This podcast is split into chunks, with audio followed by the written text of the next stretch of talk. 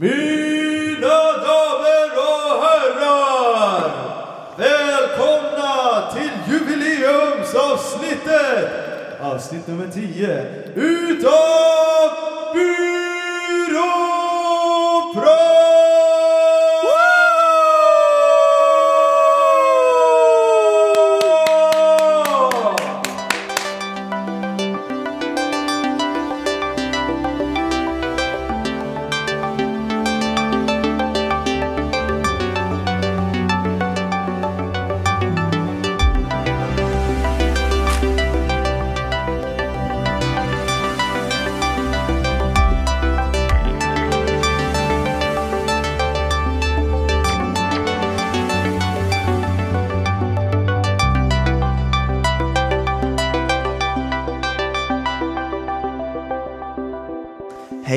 Välkommen till avsnitt 9. Nej, förlåt. Hej. Hej och välkommen till jubileumsavsnitt nummer 10 utav podcasten Fyraprat. Med mig, Linus Backström, och med Anton Forslund. Hej. Hej. Hur är läget? Ja, det är bra. Coolt. Absolut. Det blir lite... Det är lite slitigt med... studentlivet, men... Det är det. Ja, åka hitan och ditan. Och allt möjligt, vet du. Ja, det tror jag det. Det blir väldigt mycket åkande när man är en cool student som får plugga i Göteborg också. Och filosofi. Och ja, men det är det väl. Det är det. Ja, nice. Jag måste ju åka hit och spela in podd och sånt. Ja, nu var det ett par veckor sedan. Ja, det har det faktiskt blivit. Kanske inte behöver gå in på de orsakerna. Okej. Men nu är vi tillbaka igen. Det är kul. Ja, vi har väl en rätt schysst kväll framför oss här. Eller när ni nu väljer att lyssna på denna podden. Ni har en schysst podd framför er. Vi kommer ta upp en grej som har upprört många i veckan. Och sen någonting som inte upprör så många. Eller det kanske upprör många fast man pratar inte om det lika ofta. Sen ska vi köra en härlig återkoppling till de 9 avsnitten som vi har kört tidigare. Se om vi kan utveckla någonting som vi har pratat om tidigare. Eller om det har hänt något nytt och sånt där. Mm. Men Anton, ja. Vad har hänt i veckan? Eller kanske de här 3 senaste veckan? Det är 3 kanske. Eller ja, kör senaste veckan. Ja, jag har pluggat. Coolt. Och levt mitt liv med mitt dubbla medborgarskap. Så jag har... man kan beskriva min tillvaro så här. Eller i alla fall i Göteborg. Att jag går på mina föreläsningar. Går hem. Läser. Äter blek mat. Och... är uppe alldeles för länge utan att jag vill det egentligen. Du är uppe alldeles för länge, eller vad sa du? Ja. Coolt. Jag har konstig dygnsrytm nu. Ja. Det får man när man är student. Ja, det generellt sett. Jag vet inte varför det är så. Och det är verkligen så här, jag vill inte ha den dygnsrytmen, så jag måste få göra något åt den. Men det blev ju så att jag missade så här liksom tåget. Sen gick klockan 10. Varför att jag sov. Härligt. Så missade föreläsningen. Men det är lugnt. Det är lagom. Coolt. Mm. Lagom i Göteborg, i landet lagom. Men vad har du gjort egentligen? Du har farit och flängt också, fast det var helt andra anledningar. Ja, precis. I fredags, alltså senaste fredagen nu innan den här podden spelas in, det vill säga inte igår för den här spelar vi in på lördag nu, men veckan tidigare, så var jag i Skövde och spelade första gången för denna rundan i livekarusellen med mitt häftiga band som vi redan har etablerat att alla borde ha ett band. Ja, det är kul. Sen vad man håller på med det, i det bandet, det får man bestämma själv. Mm. Rövarband? Ett rövarband kan man ha. Springa omkring, skrämma tanter på stan eller något. Nej, gör inte det. Rullband? Ett rullband. Ja, det finns ju en restaurang i Göteborg, precis vid Brunnsparken, som heter Rullband. Och varje gång jag går förbi där så tror jag att de sysslar med rullbandspelare. Så du blir jätteglad varje gång du får? Ja, sen blir jag lika besviken varje gång som jag kommer ihåg att det är en sushi-restaurang. Har de god mat? Aldrig ätit där. Då tycker jag att du borde göra det. Så får du ge oss en review. Nej, alltså jag gillar ju inte dem riktigt nu då. För att de utlovar ju något som de inte håller. Falsk marknadsföring. De har ju antagligen ett rullband. Sån här som det åker omkring fiskar på. Men alltså det hade varit riktigt härligt med en butik bara med gamla rullbandspelare. Ja, men sen dagen efter så åkte vi till Alingsås och spelade. Det var alltså andra deltävlingen, om man ska säga så. Mm, Alingsås. Icke-staden på väg till Göteborg. Ja, men jag tyckte det var rätt schysst ändå. Mm. Det var nice. Sköna band, sköna människor i våran grupp. Riktigt trevligt. Sedan så drog vi oss vidare mot Göteborg och gick på fest. Ja. Det var fantastiskt roligt. Stannade kvar där tills lördagen. Passade på att träffa vänner när jag var nere. Dock inte mig, för jag var inte där. Inte dig, för du var inte där. Annars hade vi nog spelat in en podd där eller något. Försökt i alla fall. Men ja, sedan så bad jag av hem. Blev pluggliv några dagar. Och sedan så bar det av till Oslo igår. Och nu är jag tillbaka hit. Mm. Hänger och flänger runt i Sverige och även grannlandet Norge. Spännande, roligt, underbar tillvaro. Mm, det låter kul. Roligare än vad mitt är. Men det är nog bara för att jag är så blygsam då. Då tycker jag att vi går direkt in på vårt första ämne. Den här veckan, eller snarare sedan 2-3 dagar tillbaka, så har det florerat en bild som har gjort folk upprörda och vansinniga på en klänning. De flesta av er vet nog vad vi pratar om. Ena sidan, det vill säga ungefär en fjärdedel tror jag, är övertygade om att den är blå och svart. Det är mindre folk som tycker att den är blå och svart, va? Ja, det är färre tror att den är blå och svart. Ja. Än de som 3/4 ungefär som är övertygade om att den är guldfärgad och vit. Jag trodde det var ett skämt först liksom. Ja, det kan man tro. Första gången jag såg den här bilden, då såg jag en svartblå klänning. Och sen började jag läsa om det. Fortsätter kika på bilden. Sakta tonas den över i guldvitt. Och jag blev helt tokig. Tänkte att det här måste vara en gif. Vitt? Guldvitt? Guldfärgat och vitt eller gult. Ja, precis. Och laddar om sidan. Det var ingen GIF. Den var gul och vitfärgad sen. Okej. Jag har ju bara sett den som guld och vit. Det svarta är det vita? Det svarta är det guldfärgade. Okay. Det blåa är det vita. Mm. Men så jag har sett den i sin riktiga form. För det är ju faktiskt så att den här är svart och blå. Men våran hjärna lurar oss. Och det är därför jag tänkte försöka ta upp det här idag. Mm. För visst är det väl så att vi alla är nyfikna på vad i helsike är det egentligen som gör att vi ser den i olika färger? Mm. Nu blir det fysikpodden här. Ja, det är till viss del skulle man väl kalla det. Alltså, om vi går direkt på kakan, den heta potatisen, det där som alla går som katter kring den varma gröten. Ja. Det här är ett fenomen som kallas för top-down processing inom i alla fall neurovetenskap. Jag vet inte, möjligtvis psykologi. Också. Har ni pratat om det i skolan också, eller? Jajamän, det har vi. Och det handlar helt enkelt om att vi ser vad våran hjärna förväntar sig se. Och hur kommer det sig då att den förväntar sig att se gult och vitt?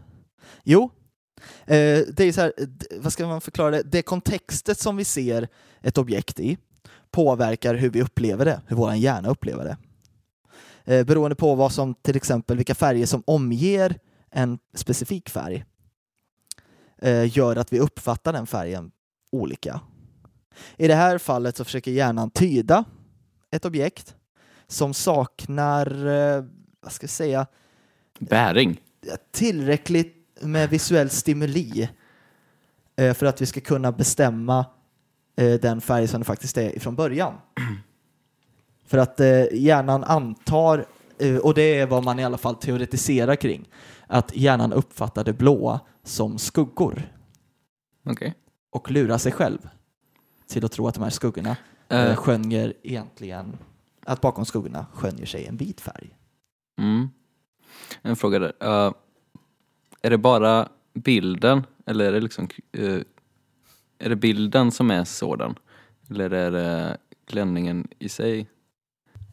Nej, alltså troligtvis, högst troligtvis är det så att det är bilden, alltså det som finns mer i bilden än själva klänningen. Ser du bara klänningen skulle du troligtvis se den som svartblå, så skulle du kolla på den här bilden och sen gå och se klänningen, då skulle du vara övertygad om att det inte är samma klänning. Nu så att det är alltså bilden. Det är sammanhanget i bilden. Ja, okay. Är det. Men liksom om man såg den i verkligheten i samma sammanhang skulle det vara samma sak då. Mm, beroende på, står du vid samma ställe som kamerapersonen eller personen som höll kameran, då kanske du skulle se den på samma sätt, men troligtvis inte, för att det finns fler synintryck för hjärnan att ta in då. Okej. Så det är lite fotografiet som framkallar fenomenet. Lite grann skulle jag. Ja, absolut. Mm. Okay. För att avsluta den här debatten så, ja, klänningen är svart och blå. Om du inte kan se det så är du lite dum i huvudet. Nej, det är det inte. Utan det är bara så att hjärnan... Min intelligens har väl ingenting med min syn att göra? Nej, det har det inte. Det är hjärnan som lurar oss. Och där får vi igenom att allting som vi ser är inte nödvändigtvis så som det faktiskt ser ut. Och sånt. En viktig läxa som jag tycker att alla borde ta till sig av.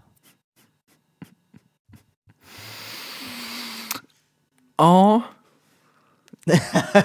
Håller inte du med om det?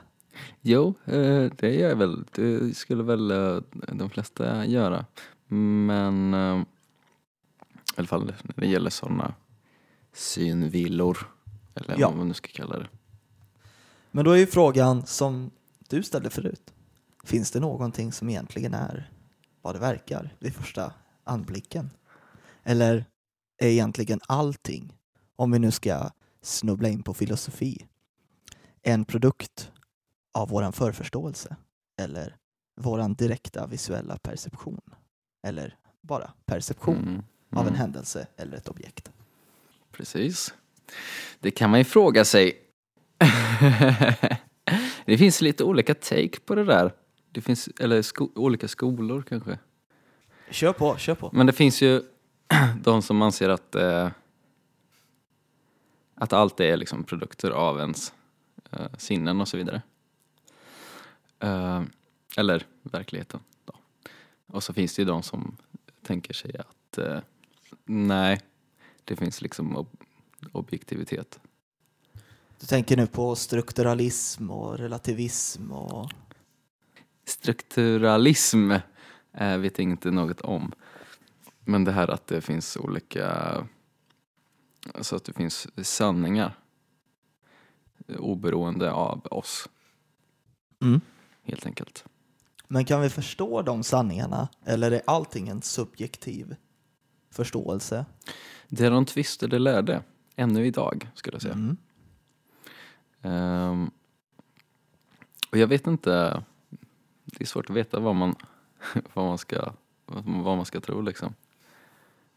Jag vill tro att det finns något objektivt eller objektiva sanningar. Men är inte det problematiskt, alltså viljan, människans vilja kontra realism? Men det, verkligen. Jo, precis. Nu handlar det om mig så här, för att jag för att det vore bra. Eller gött. Kan man inte snarare gå efter... liksom kunna veta någonting säkert så. Men skulle man inte snarare kunna gå efter det som ger bäst utfall för flest inblandade? Eller påverkade? Du tycker det är utilitaristiskt eller? Ja, alltså, för det är svårt att bestämma om någonting är bra eller dåligt alla gånger.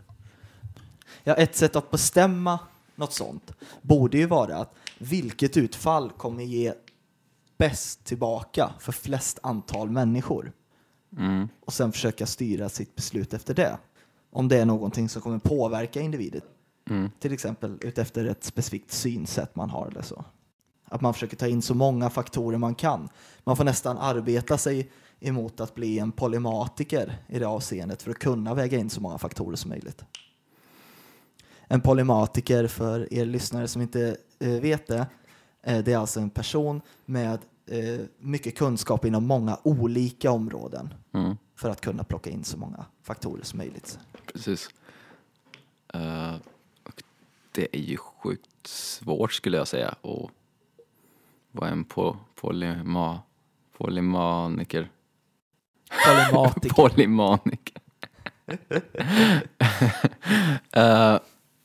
För att man tenderar ju att vara intresserad mer om vissa områden än de andra. Men jag förstår tanken nu. Mm. Eller liksom att som enskild människa gör det. Men absolut. Men det beror ju liksom på vad... Vi pratade lite om det här med utilitarism i skolan. Vilket är väldigt intressant. Särskilt de som är hardcore utilitarister. Hardcore utilitarister? Vad är man då? Eller vad liksom tänker man? Det finns här till exempel. Eller tänker jag på... Nej, jag tänker nog på hedonism i och för sig. Då. Hedonism är väl... Det är ju kortvarig... Vad ska man säga? Kortvarig lycka eller kortvarig påverkan. Maximerad lycka liksom. Ja, fast det är kortvarigt hedonism. Det behöver inte vara. Om du är hedonist så tänker du att du ska ha så mycket lycka som möjligt. Och då är ju liksom den förstås den långvariga lyckan att föredra. Det finns ju olika synsätt på det. Men långvarig och vad ska man säga kvarstannande lycka, det är ju eudaimonisk lycka. Hedonisk är ju snarare att du samlar på dig kortvariga upplevelser som håller din lycka uppe hela tiden. Men när du har hållit på med en hedonisk grej till exempel väldigt länge, eller inte väldigt länge men ett tag, så börjar den svalna intresset. Säg att du har köpt en ny bil, det är en hedonisk lycka. Men när du har kört den i ett halvår eller någonting, då är det inte lika roligt som första gången du satte dig i den och drog iväg. Burnade runt på Sandgården där. Nej, eller ja, nej, det stämmer ju. Och det är ju det lite som är lite problematiskt med hedonismen. Precis. Men det behöver, alltså man tänker oftast på hedonism som en livsnjutare. Lite grann. Ja. Med liksom sinnenas njutning. Men det behöver inte riktigt vara så. Ja, fast det blir ju en direkt sinnenas njutning. När du får, vad ska man säga, långvarig, eudaimonisk. Nu vet jag inte exakt vad det svenska översättningen är. Men det är väl också en sorts lycka. Så att, ja, fast det är en långvarig lycka. Det blir ju mer det här som pensionärer om man går efter evolutionspsykologin till exempel. Fast nu tror jag att vi liksom... nu pratar jag om den filosofiska inriktningen. Och du pratar om... en annan slags hedonism tror jag. Nej, jag tror att vi pratar om likvärdigt faktiskt.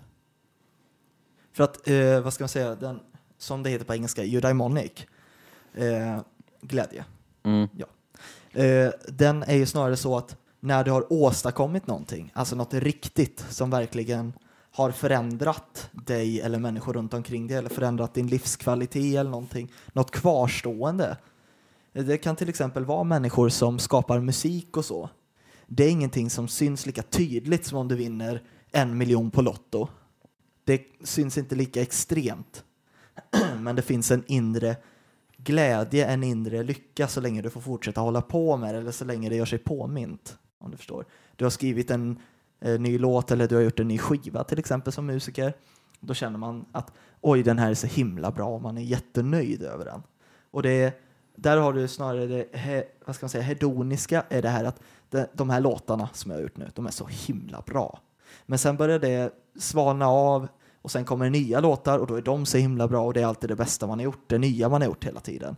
Men det faktum att du har skapat låtarna, att du får det utloppet, det är snarare det eudaimoniska, liksom att det ligger latent inne hos dig och du mår bra på grund av det enkom. Och det stannar kvar hos dig, att du har faktiskt gjort någonting. Du började studera filosofi till exempel. Du tog det steget. Och det får dig att må bra för att du känner att nu gör jag det här som jag vill. Och det kanske inte får dig att må lika, vad ska man säga, extrovert bra. Alltså utåt. Folk går inte omkring och bara oj vad han är tokglad nu hela tiden. Men det finns en inre lycka. Ja. Men jag tror att det hedonismen kan använda sig av dem båda. Ja. Det är möjligt att det finns en differens där i hur jag tror det. Ja. Faktiskt. Okej, coolt. I alla fall det som jag fick höra senast. Så pratar vi om det. Men hur kom vi in på det? Jo, det var ju utilitarismen som vi gled in på ämnet. Ja, just det. Jo, men det finns ju såna här hardcore utilitarister som tror jag är Torbjörn Tännsjö, en av Sveriges kanske mest kända filosofer. Okay. Som han anser ju så här, eller han har skrivit om att om det skulle finnas ett piller, och han tar Prozac som exempel eftersom det finns. Ja. Och att om det fanns ett piller som alla skulle bli, ja, vi kan kalla det lyckopiller. Om det fanns ett sådant som hade liksom mindre biverkningar än att det var bra, så skulle alla ta dem hela tiden för att folk skulle bli lyckligare. Okej. Han menar att folk skulle ta det hela tiden? Ja, att det skulle vara bra för det skulle maximera lyckan för högsta möjliga antal. Men är inte det skulle inte finnas några biverkningar, är tanken? Nej. Men hur ska man ställa sig till det då? Vore det inte bättre om människor bara själva kunde uppnå lyckan utan att ta en sån här drog? Ja, det vore ju förstås bättre. Men det vet vi ju att det är svårt. Lyckoforskaren Sonja Lyubomirsky har skrivit i sin bok The How of Happiness. Vad för mig att den heter. Är det en självhjälpsbok? Jo, men det kan man väl säga. Men den grundar sig på vetenskap, empirisk vetenskap. Okej. Och är väldigt bra tycker jag. Mm. Där talar hon om att 50% utav ens glädje, alternativt icke-glädje, grundar sig på biologiska faktorer. 10% grundar sig på omgivningen. Och 40% grundar sig på den egna inställningen. Okej, ska vi reda upp begreppen lite grann? Biologisk, den som lyckan som kommer från, eller glädjen som kommer från det biologiska. Vad skulle det kunna vara? Det har att göra med genetik. Mycket. Bland annat så har forskare upptäckt att vi har en specifik gen som brukar kopplas till exempel alkoholism. Jag för mig att den heter MAO, den genen. Torbjörn Tännsjö så skulle du gilla att om man kunde genmanipulera bort dem så skulle det vara soft. I framtiden kanske man skulle kunna manipulera bort den. Eller jag antar det så här att man har anlag för depression och så vidare. Ja, precis. Mm. Men sen är ju då frågan vilka som har det och vilka som inte har det. I framtiden kommer vi säkert ha metoder att undersöka vilka som har det och vilka som inte har det. Mm. Och sen hur starkt de har det. Men alltså gentekniken går ju framåt jättemycket. Nu läste jag i veckan till exempel. Nu är inte det här nödvändigtvis genteknik utan nu är det här rent generell biologi. Eller så att man hoppas Men det är väldigt många som inte tror att det kommer ske. Men att man kommer kunna genomföra den första huvudtransplantationen på människor år 2017. Precis, ja. Ja, men det såg jag något om. Men vad menar du med, sa du huvud? Huvud. Men vad ska det vara bra för? Det är coolt. Men när behöver man ett helt nytt huvud? Eller det är klart om man får pannbenet inslagt totalt kanske. Ja, fast får du pannbenet inslaget, då är ju hjärnan död. Off. Då är inte du kvar. Men du, om man ska plantera ett transplantera sitt huvud. Men vad hjärnan då? Ska man ta den ens hjärna och slänga in i ett annat kranie? Nej, alltså det är hela huvudet. Jag antar att du kapar liksom vid halsen någonstans där. Ja, men personligheten då? Eller vad man ska säga. Det är det som är intressant. Vad kommer det hända? För det är ju det här som vissa teoretiker funderar över, att det kommer att säga väldigt mycket om människan, vad som finns i hjärnan och vad som finns i resten av kroppen. För det är ju redan många som diskuterar huruvida den som du är, om det egentligen hänger ihop i hjärnan. För vi har kunnat se att personlighetsförändringar sker om man påverkar den främre delen av hjärnan, frontalloben. Bland annat så var det en kille som var med i en bilolycka och skadade främre delen av hjärnan. Han hade barn och fru. Och när han kom ifrån sjukhuset så kunde han kunde inte längre känna känslor för dem. Mm. När han blev tillfrågad att vad känner du för din fru? Så sa han att ja, men jag älskar henne. Och så bara, ja, men hur känns det när du säger att du älskar henne? Och liksom, hur känns det som du känner för henne? Och han kunde inte svara på det. För han visste inte längre vad det var. Han bara visste att det här är min fru. Det är inlärt. Jag ska älska henne, men han förstod inte längre vad det var. Egentligen brydde han sig inte. Men det var inlärt. Det var en social konstruktion att han ska älska sin fru och sitt barn.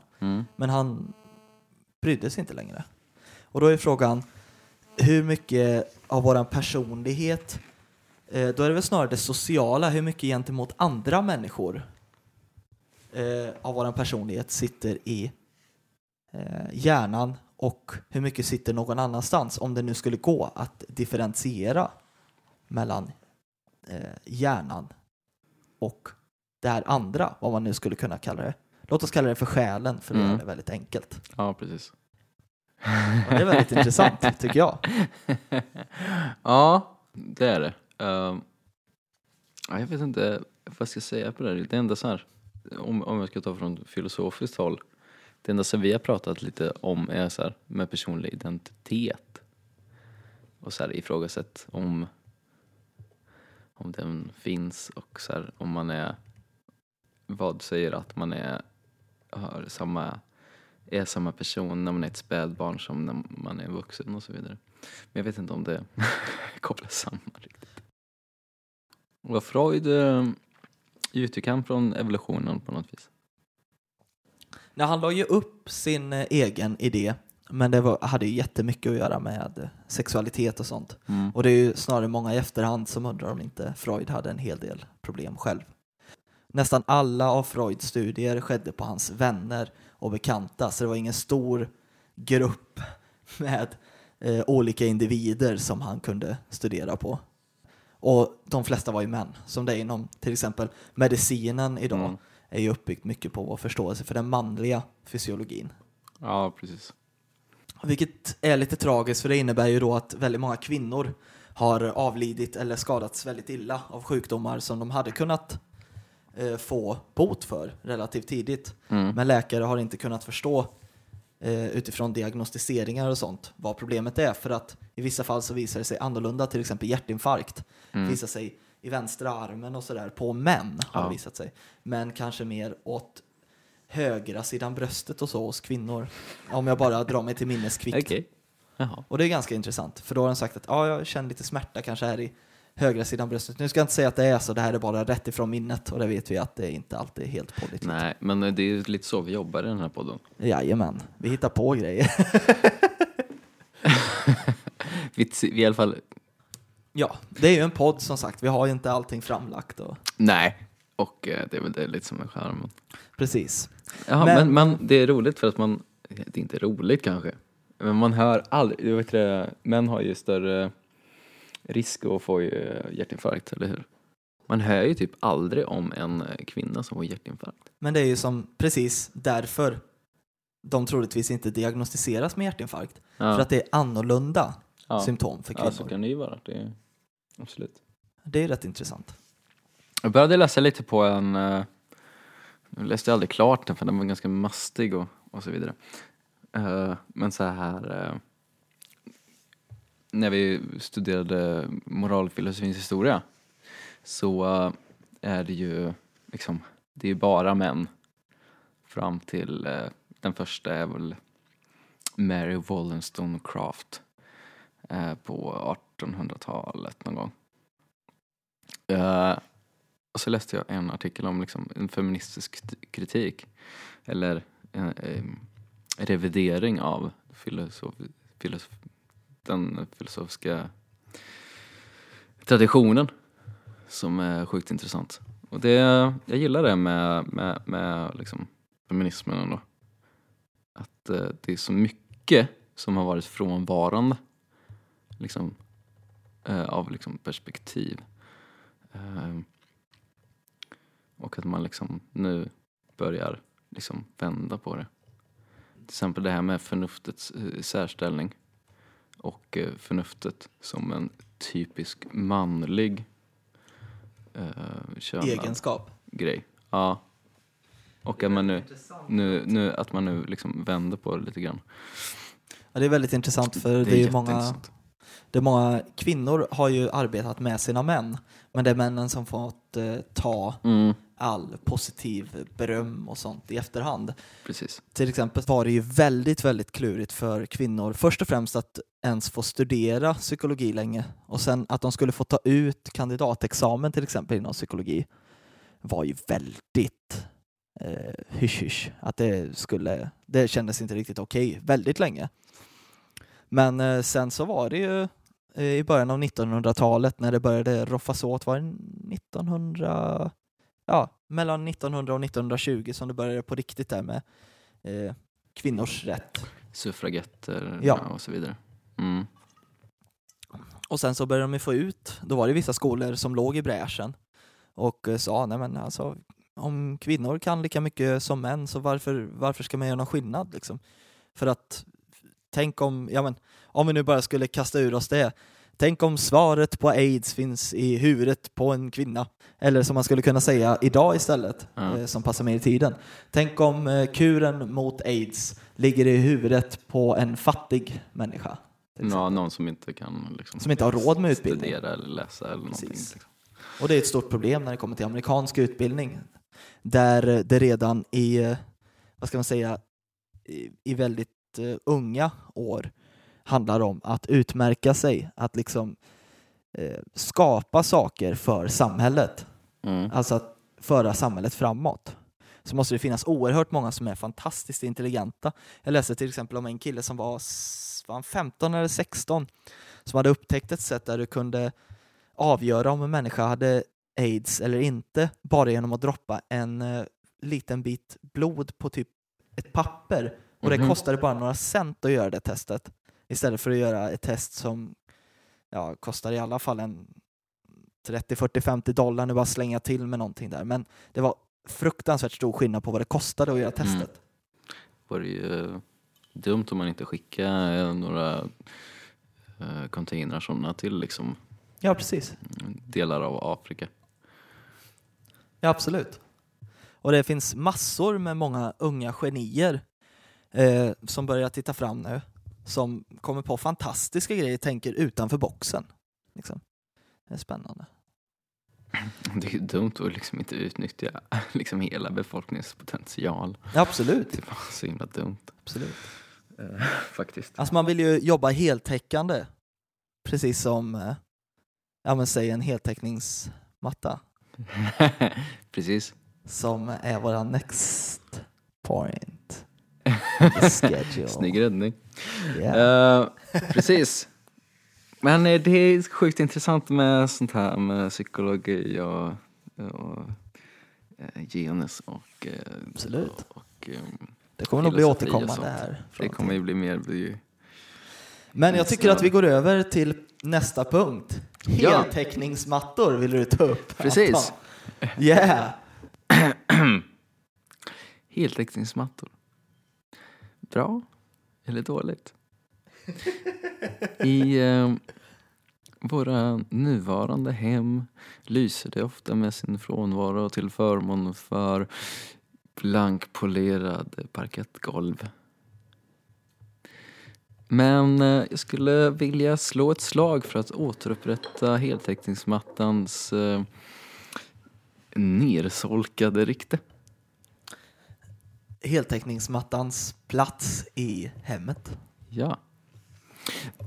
Anledningen till att jag pratar om heltäckningsmattor är att i min lilla lägenhet i Göteborg så är det en heltäckningsmatta i mitt enda rum. Vad är det för färg?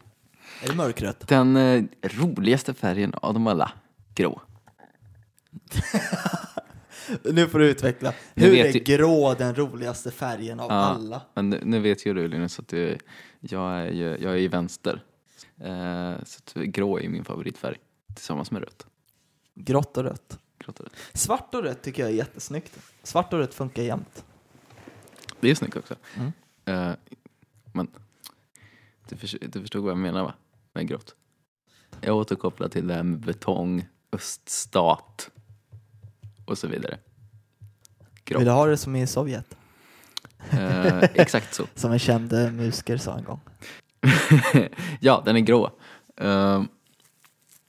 Och jag märkte i min lägenhet i Lidköping så har jag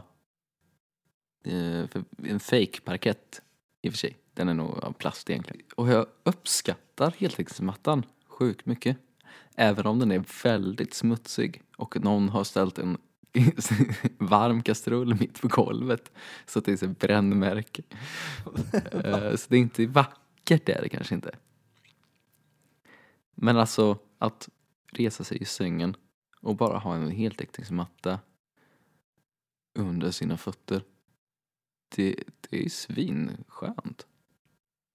Vad har du för erfarenheter av heltäckningsmatta? Vi hade ju det i vårt vardagsrum här för mig när jag var liten.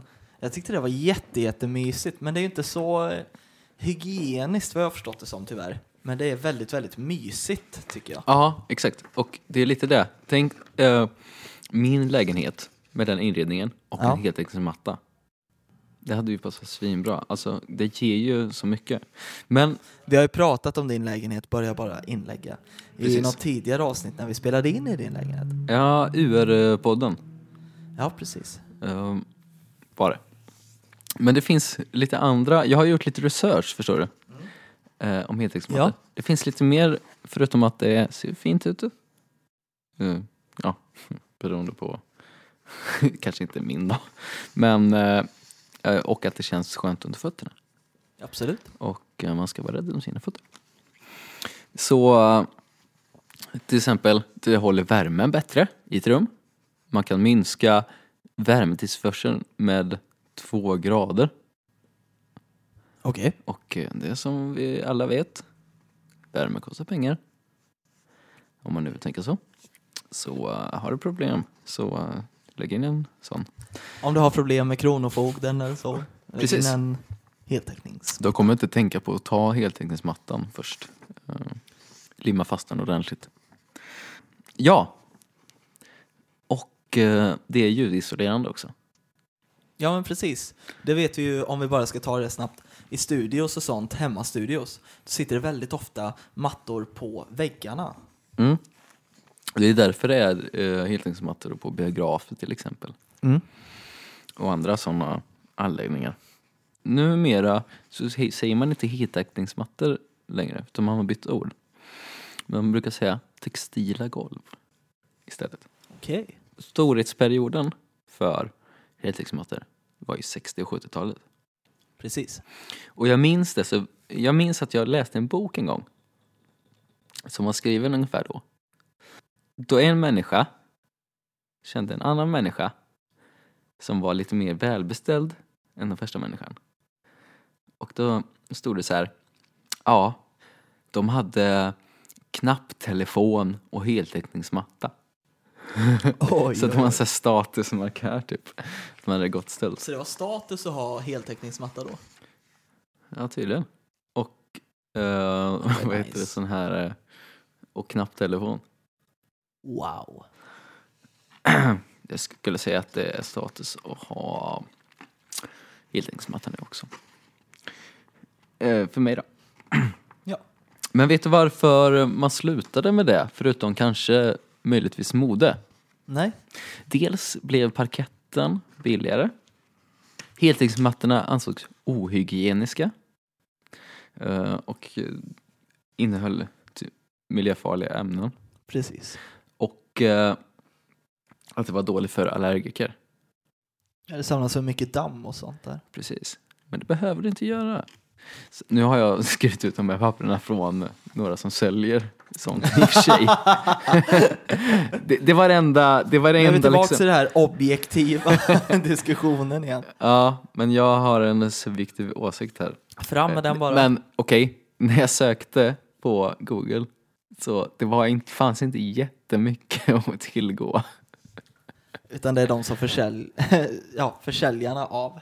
Ja, precis. Heltäckningsmattor. Och men så behöver det förstås inte vara. Att det bara är försäljarna av heltäckningsmattor? Nej, att det är dåligt. Okej. Okay. För att nu har vi sån här coola material och sånt. Så att det förutspås att heltäckningsmattan kommer bli inne igen. Ja, men absolut. För jag blir ju lite fundersam. Jag förstår ju det här med heltäckningsmattan. Att på den tiden kanske dåligt material och sådär. Men idag så borde man ju kunna ordna det på något sätt så att det blir lite fräschare och lite bättre. Kan man använda det uttrycket? Det att det funkar helt enkelt. Ja. Jag kan ju tänka så här. Mitt eget hem här i Lidköping med min fake parkett och plastgolv som jag har där. En bra grej, eller en nackdel med det, det är att när det blir smutsigt syns jättemycket. Det bara åker omkring överallt. Heltäckningsmatta syns inte lika mycket. Men då kommer vi tillbaka till det här. Är det så fräscht då? Vadå fräscht? Ja, men om du inte ser smutsen. Ja, fast... Är då inte risken att du mer sällan dammsugger? Ja, men lider du av det? Ja, en allergiker skulle vi kanske göra det. Ja, fast... Vi vill inte känna några allergiker då. Välkommen på fest hemma hos mig, skriver du. Men inte om du är allergiker. Jag känner en allergiker vad jag vet. I så fall får man tänka på den personen. Men för egen del, ja, helt okej. För att nu känns det som att jag egentligen behöver städa jätteofta. Vilket jag inte alls har lust med. Det handlar väl om att inreda sitt hem så att du själv trivs i det. Så om du har fester och sånt, då lär ju sig folk det ganska snabbt. Och om jag ska ha fest, då städar jag faktiskt. Innan, oftast. Ja. Nu för tiden, alltså om vi... Förr i tiden, då hade man ju mer heltäcksmatta i liksom hela huset. Mm. Men nu så är det mer att man har det i speciella rum. Särskilt barnens rum. Precis. För det blir lite mjukt. Ett barnens rum, inte barnbarnens, utan barnens. Ja, ens barnbarn bor ju oftast inte hemma hos en. Nej, jag tänkte du sa barnbarn. Men skitsamma. Aha, okej. Okay. Sen så finns det ju en annan lite rolig grej med just användningsområdet. Och det är i en annan geografisk zon. Det vill säga de brittiska öarna. Där... gillar man heltäckningsmatta fortfarande, har jag hört. Och det är så att man till och med har heltäckningsmatta inne i badrummet. Men det kan ju inte vara bra. Där går ju lite av min gräns, skulle jag säga. Men skulle inte det blir till att sittkissa, skulle jag säga. Du som är vänsterpartist. Skulle inte det kunna falla under den vidriga kategorin cultural appropriation? Nej, men då kräver du att jag har det också. I så fall. Ja, men jag menar det. Om folk hakar på det på grund av att det är coolt. In the British Isles. Nej, det skulle nog inte räknas som cultural appropriation. Okej, bara fråga det. Nyfiken. Ja, för att det är inte så att britter är en, så här, har en historia som kolonialt liksom förtryckt, utan snarare motsatsen. Skit i det. Hade du något mer att tillägga? Nej, jag var klar där. Men faktiskt, nu har jag sjungit heltäckningsmattans lov här. Då tycker jag att vi går till... Och alla är förstås välkomna hem till mig i Göteborg och känna på min heltäckningsmatta. Och då tycker jag att vi är framme vid vad det här avsnittet, avsnitt nummer 10. Det här förlovade avsnittet som har tagit alldeles för lång tid att spela in. Och vi hade inte med oss tuter eller partyhattar, men vi har det i fantasin. Vad det här avsnittet handlar om egentligen. Vi ska nu återknyta till våra 9 tidigare avsnitt, se vad det är vi har pratat om egentligen. Vad var det vi pratade om i avsnitt 1 till exempel? Avsnitt 2, avsnitt 3. Har det hänt något mer? Har vi något mer att tillägga till de sakerna som vi tog upp då? Ja, första avsnittet. Det var ganska spontant gjort. Om jag inte minns det fel. Det var väldigt spontant. Vi trillade in här och bara, nu ska vi göra podd. Jag hade ju haft idén liggande i mitt sköte. Men jag hade tänkt på det längre. Du la fram det en gång och så kände jag att ja, för tusan, varför inte? Precis. Så då gällde det ju bara liksom klämma fram några lite ämnen då. Och den första var ju Strumpepodden. Ja, den underbara Strumpepodden. För ni som har hängt med oss ifrån första början kommer väl ihåg Antons fantastiska anekdot om strumpan. Nu funderar jag på om jag ska klippa in den här. Jag tror inte jag kommer göra det. Nej, utan... man får gå till backkatalogen. Ja, visst. Det är bara att lyssna på avsnittet så kommer ni få en fantastisk anekdot ifrån Anton om strumpa. Men det var även fler saker vi pratade om. Ja... vi pratade om monarkin och om rymden. Rymden. Kan det ha varit så att det var den vi pratade om Rosetta-stenen och det? När de skickade upp. Ja, precis det var det. Precis. Det har ju dykt upp en hel del bilder därifrån nu. Äntligen. Eller det har det gjort under en längre tid nu. Men det finns väldigt många fina bilder man kan kika på ifrån Rosetta-stenen. Lite läskigt är det ju också i och med att det får oss att tänka lite extra på att rymden är mörk och kall. Att vi sitter här på en ödesten som snurrar kring ett varmt klot. Mm. Och så har vi skickat ut nu ett metalliskt föremål som börjar ta foton på en annan sån här sten som bara flyger runt och inte har hittat sig någon boning än. Ja, de har ju tagit foton på Plutos månar nu. Ja, det finns även diskussioner om att de ska låta Pluto återbli en planet. Och är det inte så att Pluto fick sin status sänkt av typ amerikanska liksom astronområdet, men i typ Europa så var det fortfarande en planet. Det är ju tekniskt sett en planet. Alltså det är bara att det är en dvärgplanet. Mm. Men det är ju tekniskt sett en planet. Men när vi jag älskade det när i så här man läste böcker om planeterna när man var liten. Och så var det med så här planet X. Det var coolt. Wow. Vad är planet X då? Ja, det är en planet som inte upptäckt än. Okej, coolt. De har ju dock upptäckt någon planet som de ska checka in tydligare. Som tydligen ska vara väldigt, väldigt lik jorden. Och där man misstänker att man kanske kan upptäcka någon form av liv. Är det en sån exoplanet eller? Ja, precis. Hur ska man upptäcka livet där?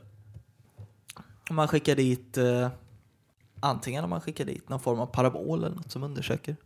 Parabol? Ja, men alltså satellit. Här får ni en parabol. Satellite. Ja, fast det är till att skynda på nu, för den kommer ju inte vara framme på ett tag. Det blir spännande. Jag tycker om det här med Voyager till exempel, som lämnade solsystemet för, var det 2 år sedan nu? Eller 3 år sedan. Mm. Kanske 4 till och med. Jättespännande. Den är ute i svarta rymden nu. Ja, jag vet ju vad som händer med den. Den kommer ju möta en... artificiella livsformer som kommer, ja, som kommer att bygga om den så att, och utveckla den så att den får ett eget artificiellt medvetande. Och sen kommer den återvända till jorden. Det är ju någonting som bland annat Stephen Hawking har pratat mycket om. Att vi måste passa oss nu för artificiell intelligens. Alltså? För att det kan vara nästa, vad ska man säga? Det är ju dumt att säga biologiska steg i utvecklingen. För det är ju inte biologiskt. Men att människan skapar artificiella livsformer som i slutändan kommer ta över. Mm, Skynet. Ja, inte nödvändigtvis på det sättet. Men att de kommer att ta över. För att de kommer fungera på den här jorden som vi har sabbat. Ja, det är en sjukt intressant filosofisk fråga. Med det här med AI. Det är spännande. Japp. Och om då det här som vi pratar om med att vi har, om det skulle vara, visa sig vara så på någonstans, om vi kommer fram till det, att vi är på ett sätt det som är vi distanserar sig från den fysiska kroppen. Mm. Kommer de här maskinerna att kunna ha det? Och kommer vi särskilja dem ifrån oss då på något sätt? Eller även om vi inte kommer fram till att vi särskiljer oss ifrån våran kropp, kommer man fortfarande kunna särskilja på oss och maskinerna när maskinerna har fått en riktig intelligens? Varför skulle man kunna göra det? Om maskiner en dag förstår vidden av död till exempel. Mm. Vad skiljer oss ifrån dem egentligen? Precis. Och vilka rättigheter kommer de ha? Precis. Eller borde de ha? Det kommer nog startas upp så här, vad ska man säga, vänsterradikala grupper för maskiner som har ett medvetande. Känner jag vänstern rätt så... Mm. Ja, men det är bara spännande. Mm. Men om vi kikar på avsnitt nummer 2. Ja, jag ska bara tillägga där att det här med min... Att jag vet vad som hände med Voyager. Ja. Det vet ju alla som har sett Star Trek The Motion Picture. Vet ju redan det. Ja, precis. Avsnitt nummer 2. Ja. Vad talade vi om där? Det var julepodden. Var det avsnitt nummer 2? Var inte det avsnitt nummer 3? Nej, det är 2. Jaha, ser du det där? Vi pratade om kommentarskulturen, julen och att alla krig beror på att folk har muskelknutar. Just det är fantastiskt om vi återkopplar till kommentatorskulturen. Så var det ju en stor grej. Här var det för 2 veckor sedan eller så.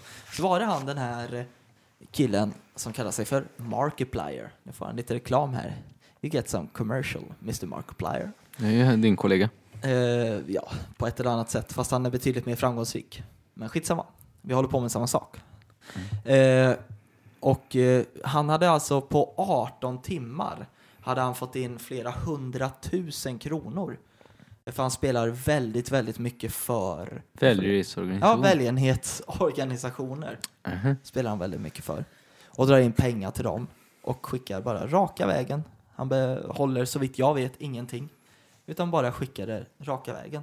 Och det är ju en jättefin grej. För det vet jag att även den här stora svenska stjärnan PewDiePie. Mm. Han gör också sånt, har jag hört. Och det tycker jag är ett väldigt, väldigt fint sätt att använda sin kändisskap på. En aura av... godhet. Ja, men det blir det på ett sätt. Men jag tycker det är ett bra sätt. Man kan ju dra alla möjliga idéer om varför de gör det och sånt. Mm. Men det är ändå en fin sak. Vi kanske ska prata om välgörenhet någon gång förresten. Ja, absolut. För jag tycker att det är problematiskt. Oj, spännande. Har du något mer att ta upp i avsnitt 2? Vad var det förutom... Ja, det är väl att... Vi borde väl snarast skicka ner den här bataljonen med massörer. För att det är hus i helvete i Mellanöstern. Ja, just det, med is och det. Mm. Ja, just det, det måste vi ta upp snabbt också. Det här med att Örebro vill erbjuda arbeten och bostäder, vad jag har förstått det som, till isåtervändare. Ja. Det är något som har väckt väldigt mycket arga kommentarer i hela Europa. Det är väl inte riktigt att de kommer få ett garanterat jobb. De kommer typ få en praktik eller någonting snarare. Men är inte det problematiskt? Jag tycker att det är en jätteintressant take på det. Jag tycker att har du åkt ner och dödat människor, då ska du först och främst, om de har ett medborgarskap i Sverige, då ska de hamna i fängelse. För du har mördat människor.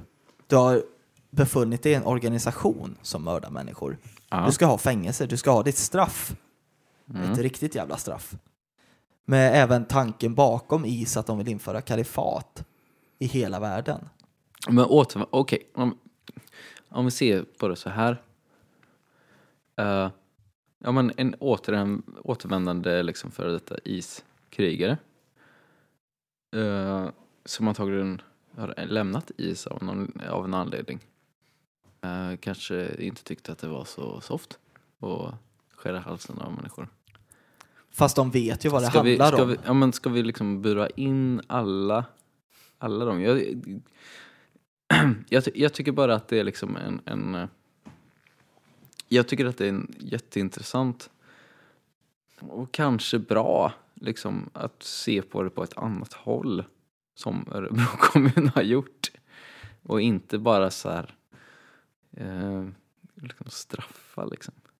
Vi vill ju, som hela, fångvården i Sverige ska ju syfta till rehabilitering. Men det är frågan om den är så effektiv.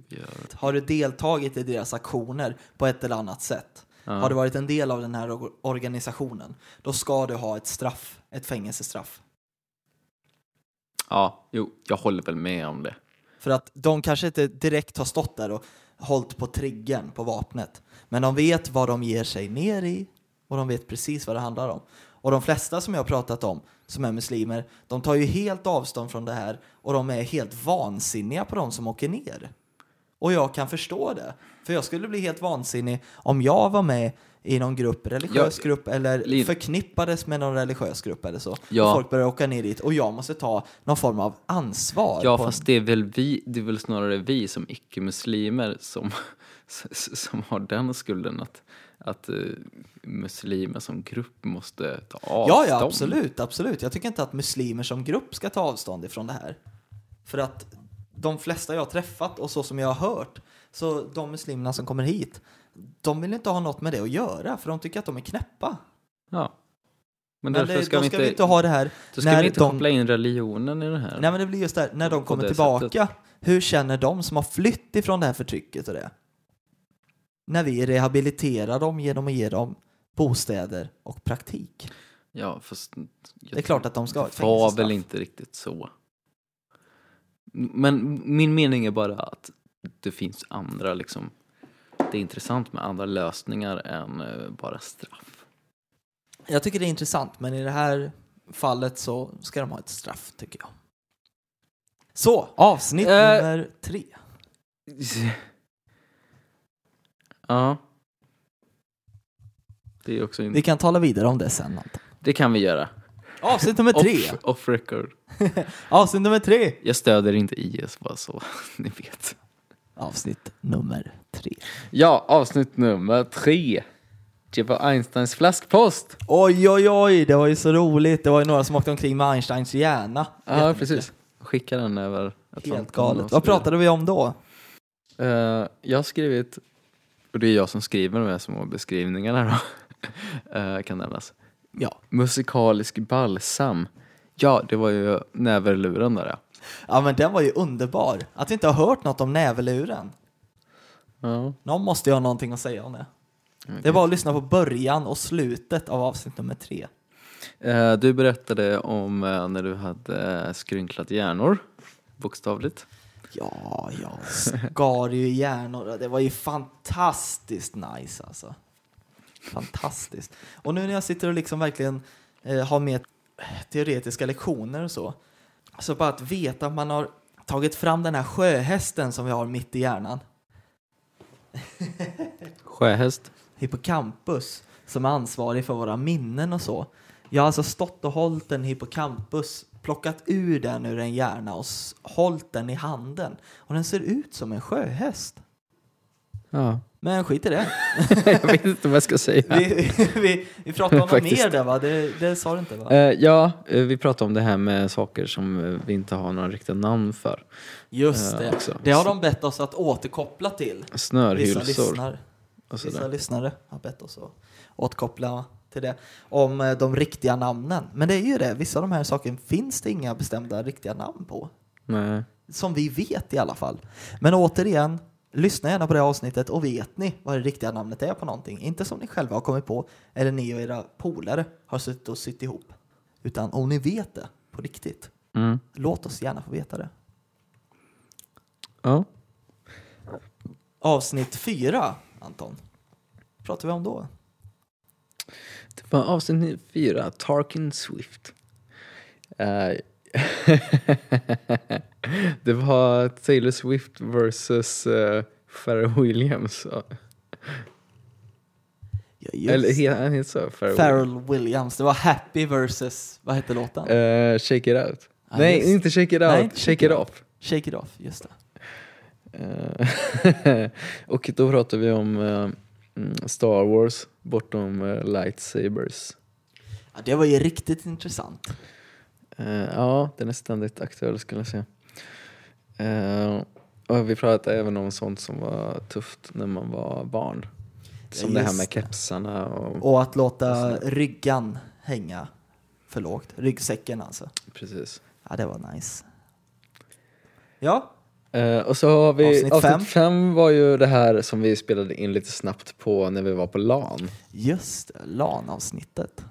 Lilla Amerika och skräcken. Precis, Lilla skräck. Amerika, vad handlade det om? Det kommer inte jag ihåg. Det minns inte jag heller faktiskt riktigt.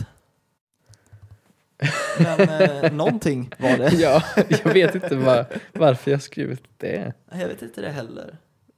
Men det var ju...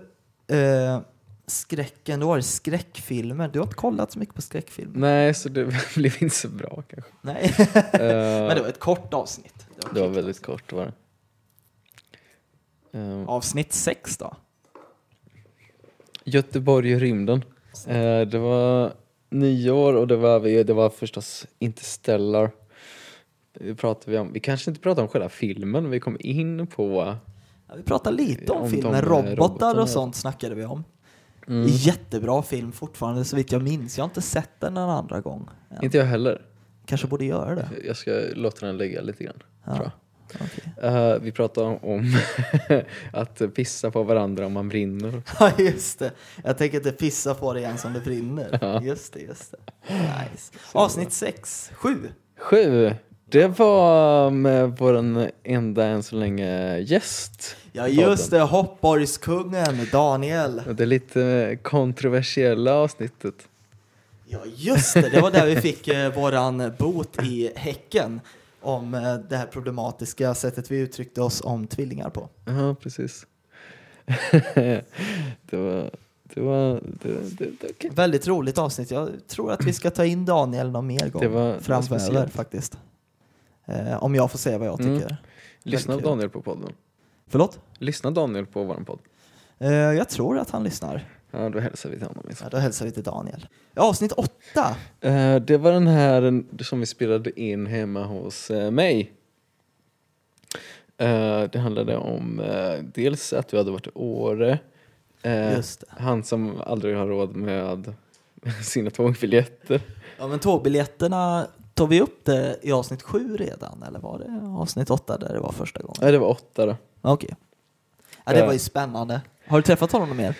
Nej, jag har inte gjort det. Jag har ju inte åkt så mycket tåg ändå. Så att, just det. Och de tiderna. Så jag har ju inte det tyvärr. Och sen då avsnitt nummer 9. Förra avsnittet. Som ja. Vi hade ju precis som de 2 sista poddarna här var ju... Det var ju ganska mycket så politik i dem. Bland annat när jag höll... Sista var ju väldigt mycket. Det blev lite hett där då. Det blev lite hetsk stämning ett tag. Ja, det blev det ju. Jag blev ju lite upphetsad. Eller vad man ska säga. Tyckte jag var spännande. Ja, men det slog gnistor. Och sådär. Men det är något som vi båda tycker är intressant. Men som... Absolut. Till exempel i det här. Ja, men det ligger alltid nära liksom egentligen. Ja, det finns ju någonstans där och gror. Ja, det gör ju det. Det gör det. Men, och nu har vi gått igenom de här Och det har vi gjort i det här avsnitt 10. Det här var avsnitt 10. Vi får se där om vi kanske fortsätter i samma anda eller om vi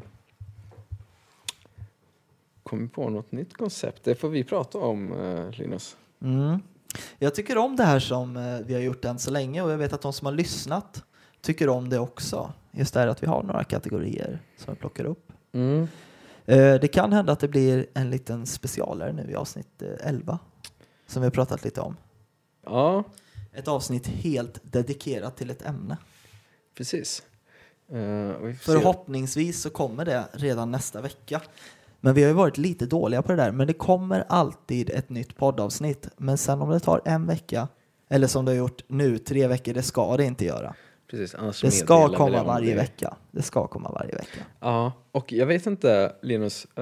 Vi har inte pratat om det här innan. Men ska det komma ut på söndagar? Det har varit lite problematiskt med det. Det har väl inte varit så problematiskt egentligen. Det har ju kommit ut varje söndag egentligen. Mm. Förutom avsnitt 1. Nej, de 2 senaste tog ganska lång tid. Det gjorde det. Men jag tycker ändå att söndagar känns som en skön grej. Ni som lyssnar, ni får jättegärna säga om ni hellre skulle vilja ha det på en annan dag. Det är bara så vi kan hålla deadlinen liksom. Precis. Men för än så länge så har vi ju sagt att gärna söndag, men vi har inte hört så mycket mer. Nej. Ifrån andra. Men vill ni fortsätta ha det på söndagar? Säg till. Och i så fall vänder ni er till... Ja, antingen till vår Facebookgrupp som ni finner genom att byråprat då förstås. Och den gillar ni säkert redan. Annars så finns vi ju på Wordpress, wordpress.com/byraprat. Alltså vi har även en e-mailadress som heter byraprat@gmail.com. Sen så finns det i verkliga livet också. Ja. Men det tror jag att vi skippar och ger ut här. Ja. Vi är fysiska personer. Absolut. Så sitter bakom mickarna. Men avsnitt nummer 10 går mot sitt slut. Mm. Anton? Ett nöje får jag säga. Absolut. 10 avsnitt. Nu jobbar vi emot avsnitt nummer 20. Då kommer vi köra en recap igen. Det kanske vi gör.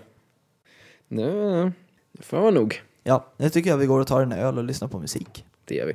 Och det får ni gärna också göra. Tack så mycket för att ni har varit med i avsnitt nummer 10, jubileumspodden av Fyraprat. Hej då!